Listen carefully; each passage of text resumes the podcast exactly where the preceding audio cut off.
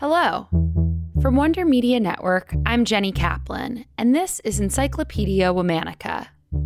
Today we're talking about a flamboyant, unique character who made waves wherever she went. She was quick to give an impressive singing performance, fall madly in love, and draw her sword and fight. Let's talk about Julie d'Aubigny. Julie d'Aubigny was born in France in 1673. Her father was the secretary of King Louis XIV's Master of the Horse, the Count d'Armagnac, putting Julie in close proximity to nobles. Her father trained the court pages, so Julie learned alongside them how to dance, read, draw, and fence. She dressed in boys' clothing from a young age. At the age of 14, the Count d'Armagnac first took Julie as his mistress then had her married to Sieur de Maupin, another member of King Louis's court. This granted Julie the title Madame de Maupin, or simply La Maupin.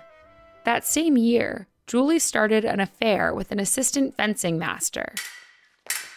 She fled south to Marseille with him before he killed a man in an illegal duel and was forced to flee from the law.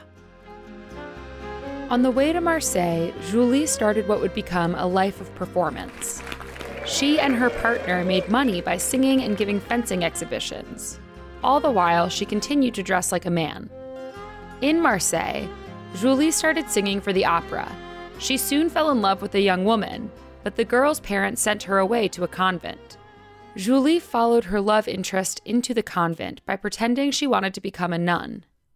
To help her new lover escape, Julie stole the body of a dead nun, put it in her lover's bed, and set the room on fire. In the chaos, the pair slipped away and carried on a three month affair. As a result of that ordeal, Julie was charged with kidnapping, body snatching, arson, and failing to appear before the tribunal. She was sentenced to death by fire. But Julie's noble connections came in handy. She eventually contacted the Count d'Armagnac, who pulled some strings and got her pardoned by the king. Julie's hijinks were far from over.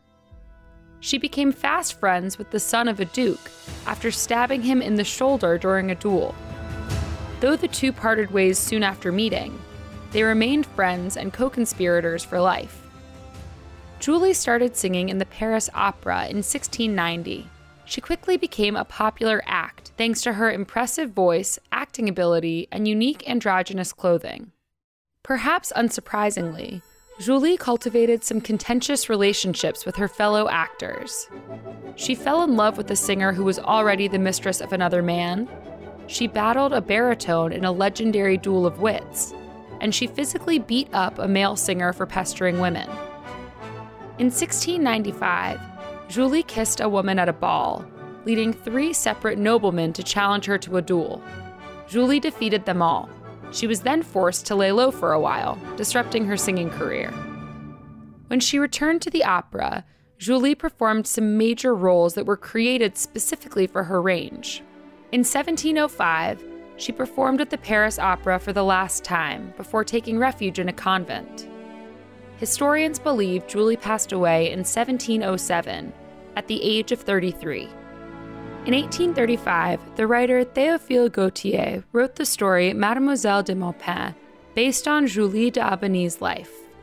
In the book, D'Albert and his mistress both fall in love with a mysterious androgynous character who turns out to be Mademoiselle de Maupin, or Julie. The book's radical celebration of love, regardless of gender, made waves at the time and was later banned by the New York Society for the Suppression of Vice. All month, we're talking about explorers and contenders, so tune in tomorrow for another amazing story. This episode of Encyclopedia Womannica is brought to you by BetterHelp. Is there something interfering with your happiness or preventing you from achieving your goals? It feels like we're all trying to figure out how to move forward in these unprecedented times. BetterHelp will assess your needs and match you with your own licensed professional therapist you can start communicating in under 24 hours. BetterHelp is not a crisis line and it's not self help. It's professional counseling done securely online. There's a broad range of expertise in BetterHelp's counselor network, which may not be locally available in some areas. The service is available for clients worldwide. You can log into your account anytime and send a message to your counselor. You'll get timely and thoughtful responses. Plus, you can schedule weekly video or phone sessions. BetterHelp is committed to facilitating great therapeutic matches so they make it easy and free to change counselors if needed. Visit betterhelp.com slash womannica. That's betterhelp.com slash W-O-M-A-N-N-I-C-A. And join the over 700,000 people taking charge of their mental health with the help of an experienced professional. Special offer for Encyclopedia Womannica listeners. You can get 10% off your first month at betterhelp.com slash womannica.